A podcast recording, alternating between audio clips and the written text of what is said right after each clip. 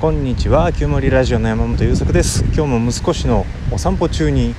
ラジオの収録をしております。いろんな音が入ります。今回もご容赦ください。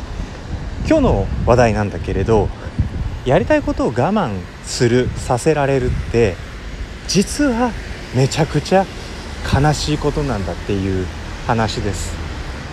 えー、この話題を話そうピックアップしようって考えたきっかけはねあの息子を見てて感じたことでうち今1歳7ヶ月になった息子がいるんだけど、まあ、8ヶ月になったかな、まあ、それぐらいの子がいるんですけどね。なんかこう好奇心真っ盛りなわけですよ。でテコテコ歩いてて今まで左手に持ってたどんぐりに夢中だったのにパッと見て右手にお花があった。ってなったらもうダーッとお花に向かって一直線に走っていってでしばらくお花ツンツンしてるのよね。でその間隣から車が来ようがよその奥さんが歩いてようが関係なしに突っ込んでくんで隣ではずっと周りを見ながら寄り添ってるっていう状態なんだけどその時に車が来ててパッと手を握ったり体を抱えて止めたりするでしょ？するとねえーと、最初のうちは「あれ止まった?」って顔してずっとお花の方見てたんだけど最近ねダダこねるようになったんですよね泣いて崩れ落ちてバタバタするようになったわけですよでまあ子供だしなって思って見てたんだけどなんかずっと見てるとね自分が関心を持ってそっちに行こうとしたことが止められることあもうちょっとこう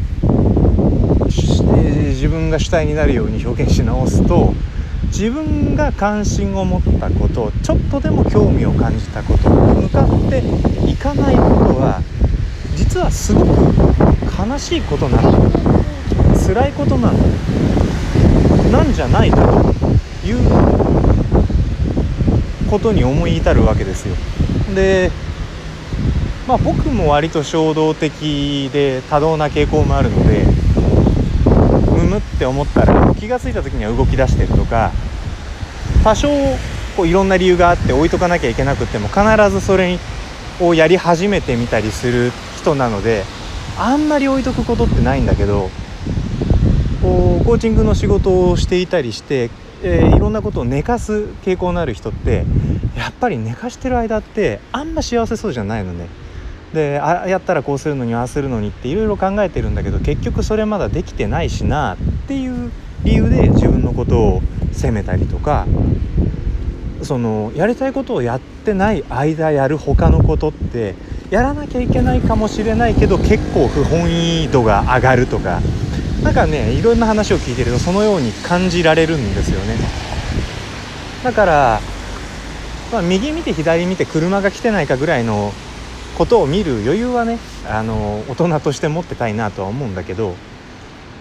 そのやりたいなとかちょっとでもねその向こうにあ何か何かが見えたお花の影が見えたぐらいのことでいいんですよやりたいこと認定のハードルって。で行ってみてあなんだつまんねえやで終わるかもしれないしあこれ最高美しいっつって23時間そこでうっとり眺めてるかもしれないけど大切なのはあれなんだって思った時に走り出すかどうかそれに向かって動き出すかどうかの方がよっぽど大事なんだなと思ったわけですよで息子しまだまだ全然執着とかはないんでダーッと走っててお花だってしばらくツンツンしたらもうどんぐりのことを思い出してまた坂道に向かって「あーっつって投げて「あー」って声を上げながら走って追っかけるみたいなことばっかりして遊んでるんだよね。だからこう気になった動いたチェックした素敵だったらそこで遊ぶそうでもなかったらまた別の好きなこと始める。これの繰り返しでいいんじゃねっていうことなんですよ。でもう一個ねその寝かしとく弊害。自分がやりたいって思ったことを寝かしておく弊害っていうのがあってこれもね人の話をいろいろ聞いててあやべえって思ったことなんだけど寝かすとね期待が膨らみすぎるんですよ。あれはきっと最高に違いないとかこれをすれば間違いなくうまくいくに決まってるとかそんな感じで自分の中で期待が膨らみすぎるとその期待が裏切られるのが怖くて動けないっていうことが起こり始めるんですよね。だから期待も薄い、えー、そして体も軽いっ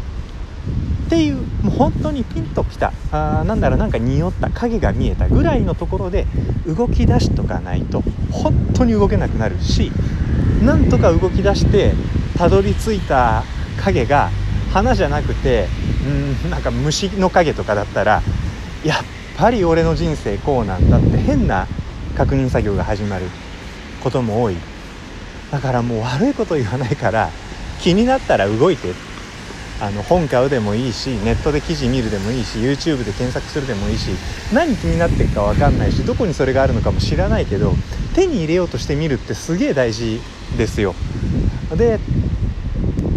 で、えーと、自制心のない子供の時点でそれが発揮されてるわけだから多分そっちの方が僕らのあるべき姿。後から大人の機能として、えー、我慢するっていうことを覚えていて、まあ、覚えさせられてる方が近いかもしれないかな。そういう教育を受けてトレーニングを受けて我慢するっていう選択肢を取る機会が多くなっていくと気になったものに対して動いていった経験より気になったものを寝かしておく経験の方が太く長くなっていくから熱くなっていくからそっちの方が安全。これが私のいつもの選択。という風になっていくわけですね。で最終的には選択したことさえ自覚せずに、えー、私はいつも不本意なことばかりしている。という自己認識になっていく。まあいろいろ狂ってっちゃうわけだよね。だからね何だろうなあれって思ったもの小さなものからどんどんどんどん動いてあのチェックしていきましょう、ここがねすごく多いのでその逆でも本当にあの本当に生活のためにやらなきゃいけないことできなくなるんであいつもバランス配分に苦労してるんだけどでもやりたいこと一通りいつもやるので基本的に後悔ないんですね。落ち込んでる時間がね長いとかそういうのはいつもあるんだけどだからって幸せじゃないとは限らない。でもうやりたいことをやるって僕はすごくそういうことだと思うんです。10年間温め続けたやりたいことの話をされるとすごく緊張するんですよね。それって蓋開けてみたらさっていうこといっぱいあるんで、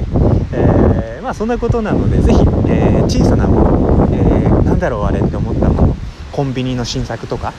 あとなんだろうアマゾンのタイムセールでなんか素敵なものが見か目に入ったとか。そんなちっちゃいところからで構わないので、えー、自分の「おなんだこれ」をえー、追求してあげることも追求っていうと大げさだな自分の中のちっちゃい子があれなんだってパタパタ走り出したら止めずに止めずに一緒に行ってあげるという感じですかね。えー、というのをぜひやってみてあげてください。なんかねそれだけですごく楽しくなるよ。えー、こういうあれなんだろうっていうのがね日に何回も起こってるってことに気づけるとねとても、えー、本当に楽しくなってきますので是非やってみてください。えー、じゃあ今日は、えー、やりたいことを我慢するっていうのは本当はすごく辛くて悲しいことなんだというお話でした。このラジオは、えー、生きづらさを抱えて生きております。私山本優作がこうしたら QOL 上がったよ。こうやってたから QOL 下がってたんだ。という探求とは、えー、探求を続けておりましてでその中で見つかったことをシェアするというコンセプトのラジオです。よかったらまた次回も聴いてください。フォローもよろしくお願いいたします。それではまた次回。